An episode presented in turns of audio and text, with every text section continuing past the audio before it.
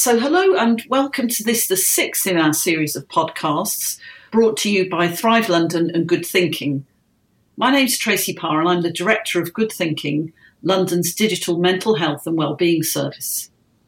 Today we're talking to Jack Appley, a young choral conductor who has recently started in his career and has his whole career and life ahead of him.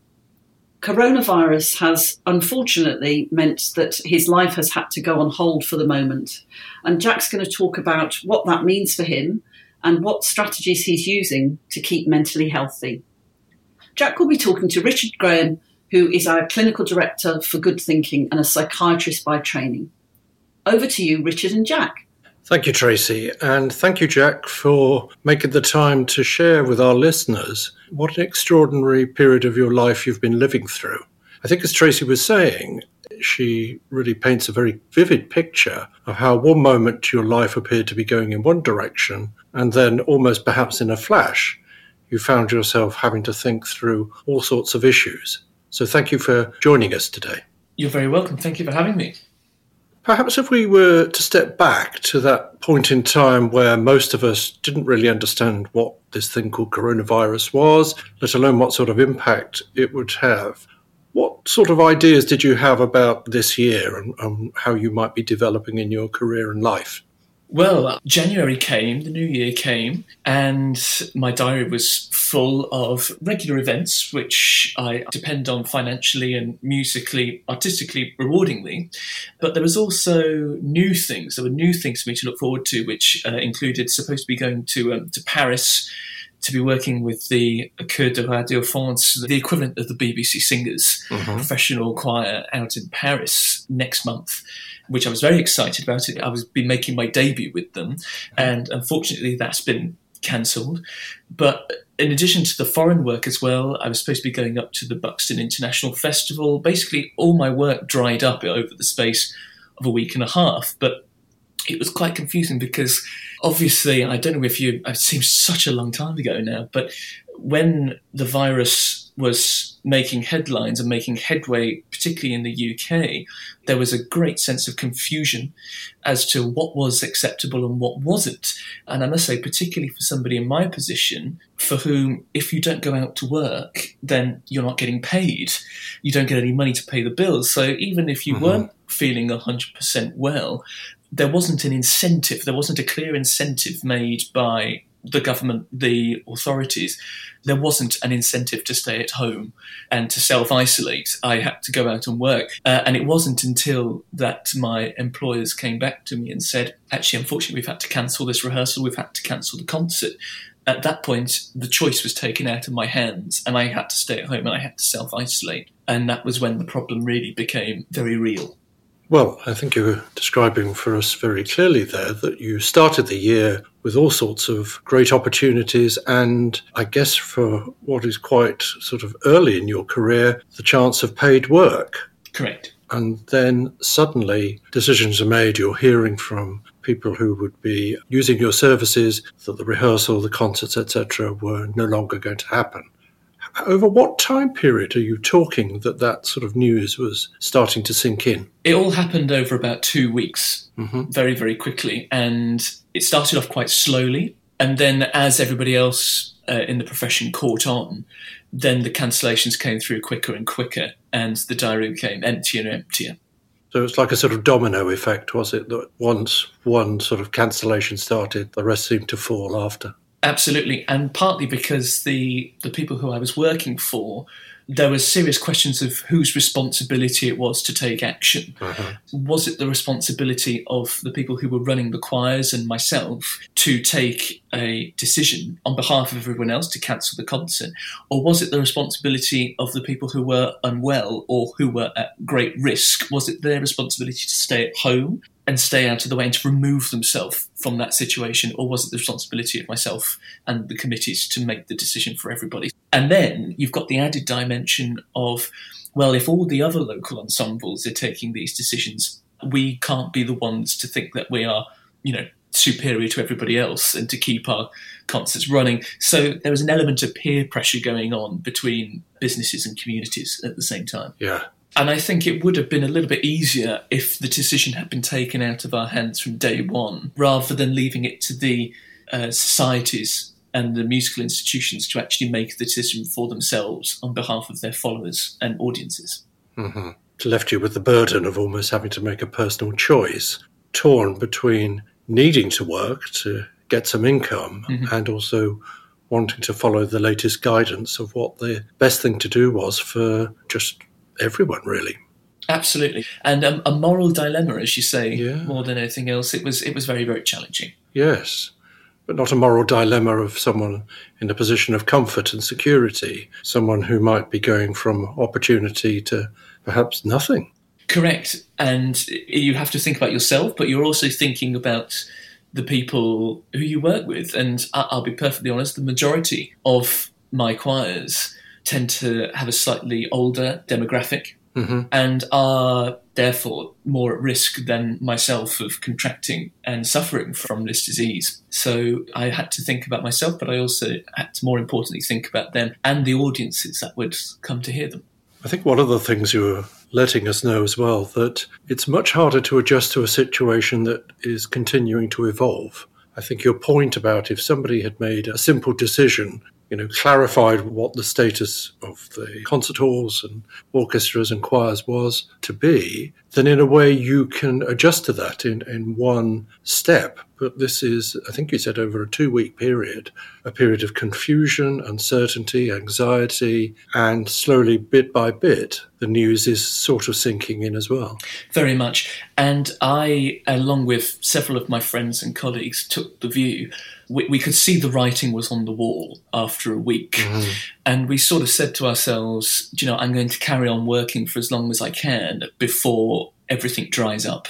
And at that mm. point, then it, the decision will be taken out of my hands. But until then, I'm just going to keep going and doing what I can for as long as I can before I, I physically can't do anything. Whether that be they cancel the concert or the government issues a lockdown of some description. And I guess that's one of the things all of us can do in these situations, which is to try and be as active and to live in hope for as long as we can. It's very true. But as you say, the writing was sort of somehow on the wall as well. And perhaps as a nation, a city, in terms of London, we were all kind of hoping if we turned a blind eye, it might also go away. It's very true. And I'm sure I'd speak for a lot of people when I say you wake up every day and you think, right, it's going to be gone. But wait, no, it's still here. Mm. And it's like a bad dream which just keeps on coming. And you think time is going to help you and time's going to get rid of this problem. But unfortunately, it's not the case. And now we all are, you know, a good two weeks on from that time period that I was talking about. Mm-hmm. And the reality, I think, for, for a lot of people, not for some people, but I speak for myself, the reality has sunk in that this is the situation we are faced with, and we're just going to have to get on with it and deal with it and rise, emerge the other side. So somehow there's a sense that if you can engage with it, if you can face the facts, there might be some hope of then sort of also being able to see the other side, of emerging from this at some point whilst we're still having to live through a huge amount of uncertainty. Absolutely. And one thing I've been working on today and over the last few days is I'm already preparing my Christmas concert. I've been given a provisional date mm-hmm. from the University of Birmingham, where I direct a, a women's choir there. Uh, and a carol service date. So actually, I've been spending the last two days going through Christmas carols, which has been giving me great cheer and amusement. But they have a, a program deadline of coming up at the end of May, and you know I have to address that, and I have to look forward, and I have to plan ahead for for Christmas and the rest of the year ahead, hoping that come October, which is when the university term will begin, I will be, and we will all be in a position to carry on as normal or as, as normal as possible. One of the things I think you've touched on is the support that you were able to get from your friends and, and, perhaps from family members as well, that no one was alone in that situation. This was a situation shared by pretty much every musician, every choir singer, no matter how successful or sort of relatively small the, the scope of their work, did you find that was one of the aspects that helped you sort of negotiate this uncertain and distressing time? It certainly helped me accept the situation for what it was and accepted that this was completely out of my control. Mm-hmm. And I think quite a lot of this whole situation is about control. What can we control? We can't control the virus shutting down, you know, closing off a lot of opportunities and work to us, but we can control how we react. And what has been so devastating about this virus and also quite interesting is the fact that it doesn't discriminate against anybody and the repercussions don't discriminate against anybody. I have had mentors and teachers who are far older, far more experienced, uh, and have far more Grammy Awards than I do, uh, who are in exactly the same position and their income has completely dried up. And these people are at the top of their game. They're at the top of the profession, but they're in exactly the same position as myself, who has only been out of higher education studying for my master's only about two years ago. And we're in exactly the same situation. That helped me to accept the situation for what it was. My friends have also been in a very, very similar situation to myself, having just recently left university and also trying to establish themselves and trying to create a life for themselves. And that's obviously been put on hold, as it has for me. But I've benefited a lot from, and I'm immensely grateful for the support of my family. They're at the end of the phone. The majority of my family lives up in the Midlands, so actually not being able to see them has been uh, a shame. But, you know, I'm in contact with them daily, and that brings me comfort as well. And I'm very fortunate to also have family here in London as well, who I've actually moved in with as a result of leaving my flat, to whom I'm immensely grateful. But I do acknowledge that actually not everybody in my position has that luxury of being able to have family who they can call on in the city that they have formed their livelihood in. So it's hugely challenging for those people to have the carpet ripped from underneath their feet and have seemingly nowhere to go. Yes, and I, I think, and you may remember these experiences as a university student as you'd taken steps towards independence and had a flat of your own and, and an income of your own, to find yourself going back to almost like a younger time may not just be good news. It may be that there are lots of restrictions and frustrations, not just imposed by the government, but by sharing a space with others again that perhaps you wouldn't have been doing a few months back. It's just a bit different, really. I was fortunate to stay with my family here in London whilst I was studying for my master's. And then, as you say, the idea was that when I graduated, I'd be able to establish a livelihood which would enable me to move out and to start building a life. And as a result of this, I've obviously moved back and it's it's a bit different to mm. that independent life that I managed to achieve for myself. I mean, I'm, I'm, sure it's a bit different for them as well because they'd, they'd obviously had me there for two for for, uh, for, for yes. two years, and they thought I was going, and then uh, and then now I'm back. So, but I'm very grateful, and my life's been put on hold, and it's been put into storage in in one way, and I have the power to unlock it again. You know, when the time comes. I think one of the things that you're saying that's really helpful, and I, I, hope would resonate with many people listening to this, is that one of the things that can help us in extraordinary times is when we can still stay in touch with ourselves and acknowledge how we're feeling. Mm. And I think you're capturing a blend of being really appreciative of what you had, that, you know, compared with many others, you may still have things to be grateful for this virus doesn't treat people differently whether you're great or good or wealthy or not, you know, there, there are many things that will resonate, although some, of course, will be having a much more difficult time. But to just be accepting of how you feel about it might reduce some of the pressure to do lots of things that may be a bit of a sticking plaster and not helping really with those greater aspirations and goals that you had.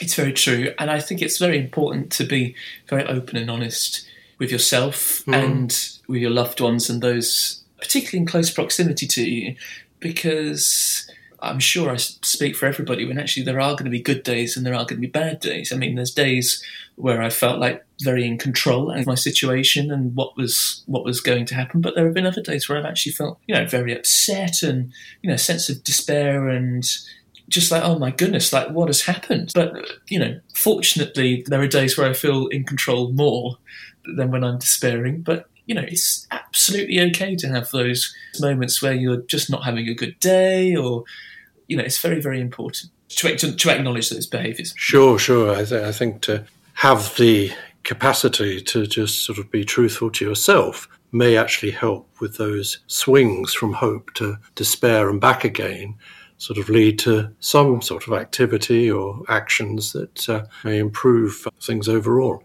It all sounds very dramatic, doesn't it? Like a Wagnerian opera, hope and despair. I, I would be surprised if someone did write an opera about this episode. You know, five years on from now, people are being so creative in their time, aren't they? I mean, people are writing, people are composing, people are thinking, people are picking up languages, people are doing so many things to occupy themselves during this time. It's yeah. um, we'll have to see what they create with those creative juices over the uh, over the coming months.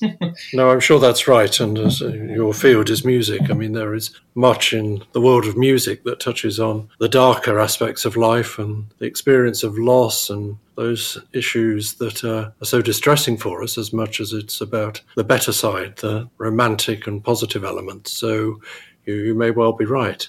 I was wondering, though, in, in these weeks of adjustment, were there things that people said that kind of helped you sort of bear the strain of those moral dilemmas and challenges? The first thing that comes to mind is actually the opposite. I was speaking to my girlfriend the other day, and she had some friends come round who were speaking about the coronavirus and how it's affecting them. And these were all, uh, the majority were employed people. Mm-hmm. And they were saying, oh my goodness, I'm saving so much money from this. Because obviously they're not having to go into work, they're not traveling, they're spending mm-hmm. less on food. Mm-hmm. So actually, there is a significant portion of the population who is saving money from this crisis, actually. And then there are some people who are hemorrhaging money as well. So when I heard that, it, it, sort of stayed with me actually. And I was thinking there are two sides to this coin. And there are the people who are really, really struggling, and there are the people who are struggling less, which is very interesting. Mm-hmm. The question was what helped me, wasn't it? What, what helped get me through? Yeah, just wondering if, if somebody had said something at some point, or a number of people repeatedly said something similar that kind of helped you sort of feel there was something to hold on to in all that turbulence, all that churn? What I've held on to is what I've seen, particularly on social media, actually, is the ingenuity and the imagination uh-huh. that people are using just to get on, really. And there are so many online virtual choirs sprouting up. There's uh-huh. been a lot of coverage about that and that's been interesting. And, I, am pleased that people have been able to establish those, and particularly more so for the people who are actually using them, for the people who are actually singing, because it provides an outlet for people and gives people mm. a sense of normality. All these thousands and thousands of people who go to their choir practices every week. You know, for some people, that might be their one time of social contact with you know their friends, and that has been taken away from them through no fault of mm. their own. Mm. So actually having an opportunity to converse and to share in music making, whatever form it may be, and whatever platform it may be, I think is of huge importance to them, and that's been inspiring to see actually, and seeing how people's ingenuity has been able to touch people and benefit their lives. I, th- I think what you're touching on, the virus and the lockdown, in a way, has created a certain sort of space Mm. Perhaps more in terms of time and what you can do with it, more than going out and being active in terms of offline meetups or choir gatherings, etc. And perhaps that is tapping into you know imagination and creativity that perhaps has been sort of I don't I wouldn't want to say suppressed, but perhaps mm. marginalised by our frantic, busy schedules and sort of rushing from one activity to another. I totally agree. I mean, I'm just as guilty as this as well as everybody else. But how many times have we said to ourselves, "I was like, oh, do you know, I'd love to pick up a language. I'd love to do more art, or I'd love to, you know, go out and do some more sport. I'd love to love to do all these things. And actually, you know, we've convinced ourselves that we don't have the time to do it. But now, as you say, we are all well. I, for one, for, the, for apart from people who are essential workers, there are a lot more time rich and have these platforms and avenues which they are free to explore now to, to a greater extent mm. than what they were previously. So, this is an opportunity in a way not to be missed. Absolutely. Well, one thought I was also having, because of your particular area of work, have you used music itself as a way of navigating or negotiating this turbulent period of your life? And which directions did you go in? When everything started, after that two week period that I previously spoke about, when it was still possible to get out of the house and walk around the park and not have those restrictions, Mm-hmm. I remember very vividly. I went to a small, a very small park by Harringay Green Lanes overground station, and there's this little path which just takes you up into a little garden reserve where there's like you know vegetable patches and like swings and you know mm-hmm. lots of trees, and it's covered and shaded. Before then, I've been feeling quite down and questioning. I was like, "What on earth am I going to do?" And actually, I sat down and I took my headphones with me and I listened to some music. And that was the first piece of music that I'd actually sat down and listened to in quite a long time. And I shed a couple of tears over actually. And I was just singing along, singing along to some of the music I was listening to. And actually, just that joy of being able to sit down and sing, you know, even if it was just along to my headphones and nobody was listening to me or whatever, but I walked away and I just felt a lot happier. And, you know, I was able to go on and carry on you know, with my day. And, mm-hmm. you know, it's those small moments which just you can hold on to and can keep you going almost on an hour to hour basis. And so there's small moments like that. There's the excitement and the hope of what's to come and yeah. thinking about possibilities uh, for all my groups and from an artistic perspective of what we can do and what we can achieve together when this is all over and a license to sing Christmas carols at the end of March. Oh goodness me, indeed, indeed. Well, it's it's great because um, the joy of conducting a women's choir actually is that you know there isn't as much well-known repertoire out there, so it means that you can go out and explore and pick up new things. And mm-hmm. I'm, I'm I'm making the most of my time to find new composers, find new pieces which we can exhibit and, and try out come Christmas time. But yes, it is rather strange as the spring arrives to be singing Christmas carols in your bedroom. But what I thought you were also saying was that you're on clearly a journey of discovery in all sorts of ways at the moment, and at times that is truly harrowing. But when you were in that little park mm. and you put on your headphones, I don't think you were just talking about that experience of deep listening where you felt a connection with the music. Mm-hmm. But presumably for you and, and the career you're hoping to continue with, you were connecting with music behind all the activity and all the organization and the mm-hmm. performance anxiety and whatever it is that actually helped you because actually beneath it all was this joy this connection with music that could sustain you. Correct. And it, it comes from a deep love and a deep enthusiasm for something that I've been very fortunate to be able to turn into my profession.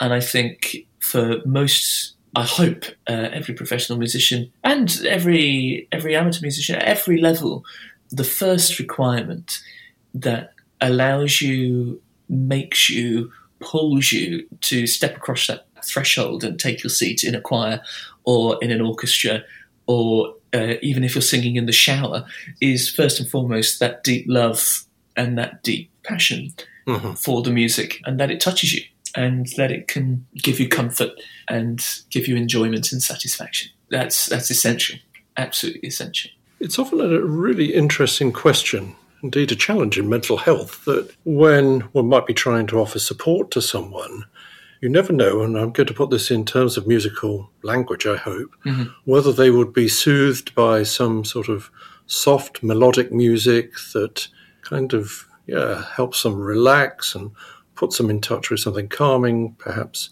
mm-hmm. beautiful in, in simple terms, and then the more jarring, perhaps even at times angry, aggressive mm. or distressing sounds that you might also come across in, in the whole of music is just so vast as a, mm-hmm. an area of creativity. Did you oscillate like that? Were there days where you'd be sort of listening to, I don't know, Mozart, and the other days the second Viennese school?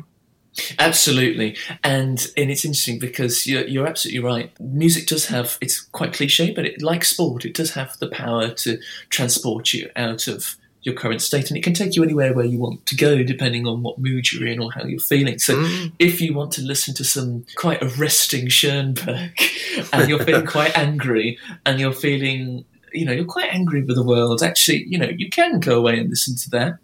But actually, there's some very beautiful Schoenberg out there as well, and mm-hmm. quite romantic Schoenberg, and uh, that can lift you into a slightly different place, into a slightly different room.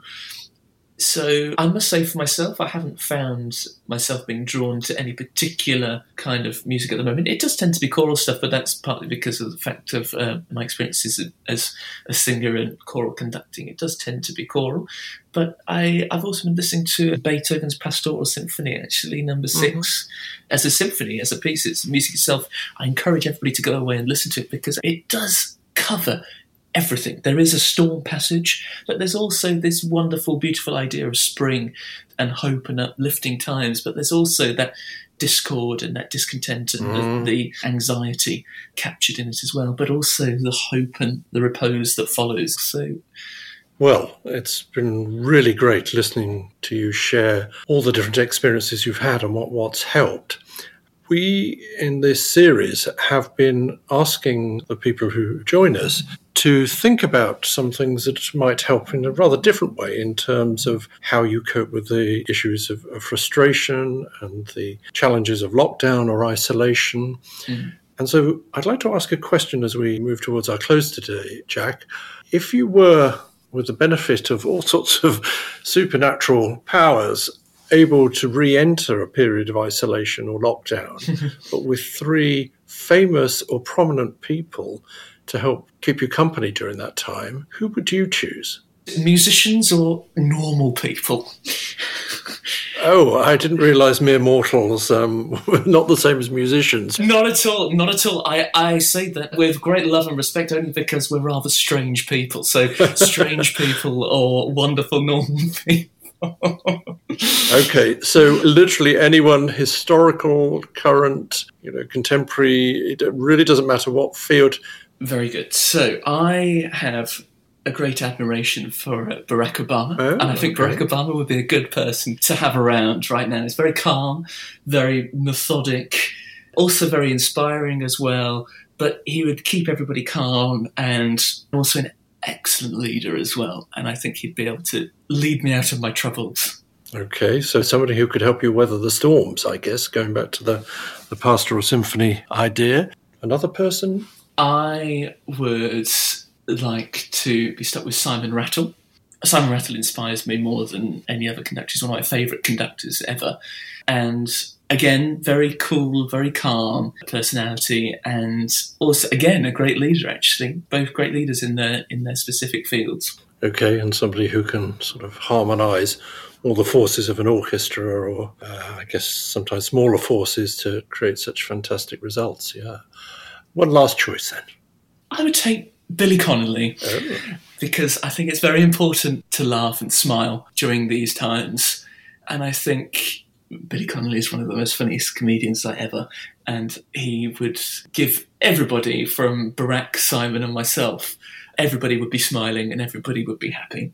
Billy Connolly, Barack Obama, and Simon Rattle. That's quite a uh, that's quite a room. That's quite a cocktail, I think. quite a kick with that one, I would suggest.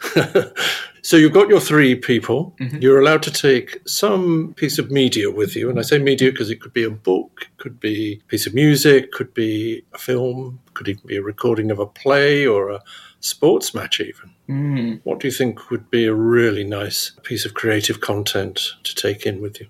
If possible, I would take the recording of the 2019 Cricket World Cup final. Okay. With uh, England against New Zealand, because I think it's one of the most exciting pieces of sport ever. And I would take the BBC Test Match special commentary team with me as well, because I think it would just be fantastic viewing and very, very exciting, and it would never get old or boring or dull. It would also go on for quite a long time, so uh, you mentioned Wagner earlier. It would also go on for quite a long time, indeed.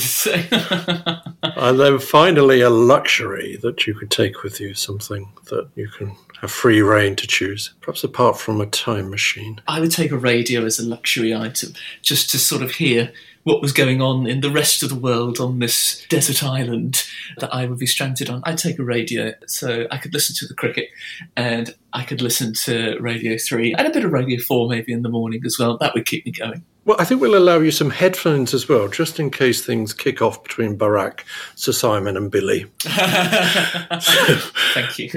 One can never tell. Indeed. Right. Well, thank you very much, Jack. And it's been a real pleasure just to hear of how you've managed to reconnect with so much that's valuable in your life and this prospect already of something better, at least towards the end of the year and hopefully sooner. Thank you. Thank you very much, Richard. Thank you for having me. It's been wonderful.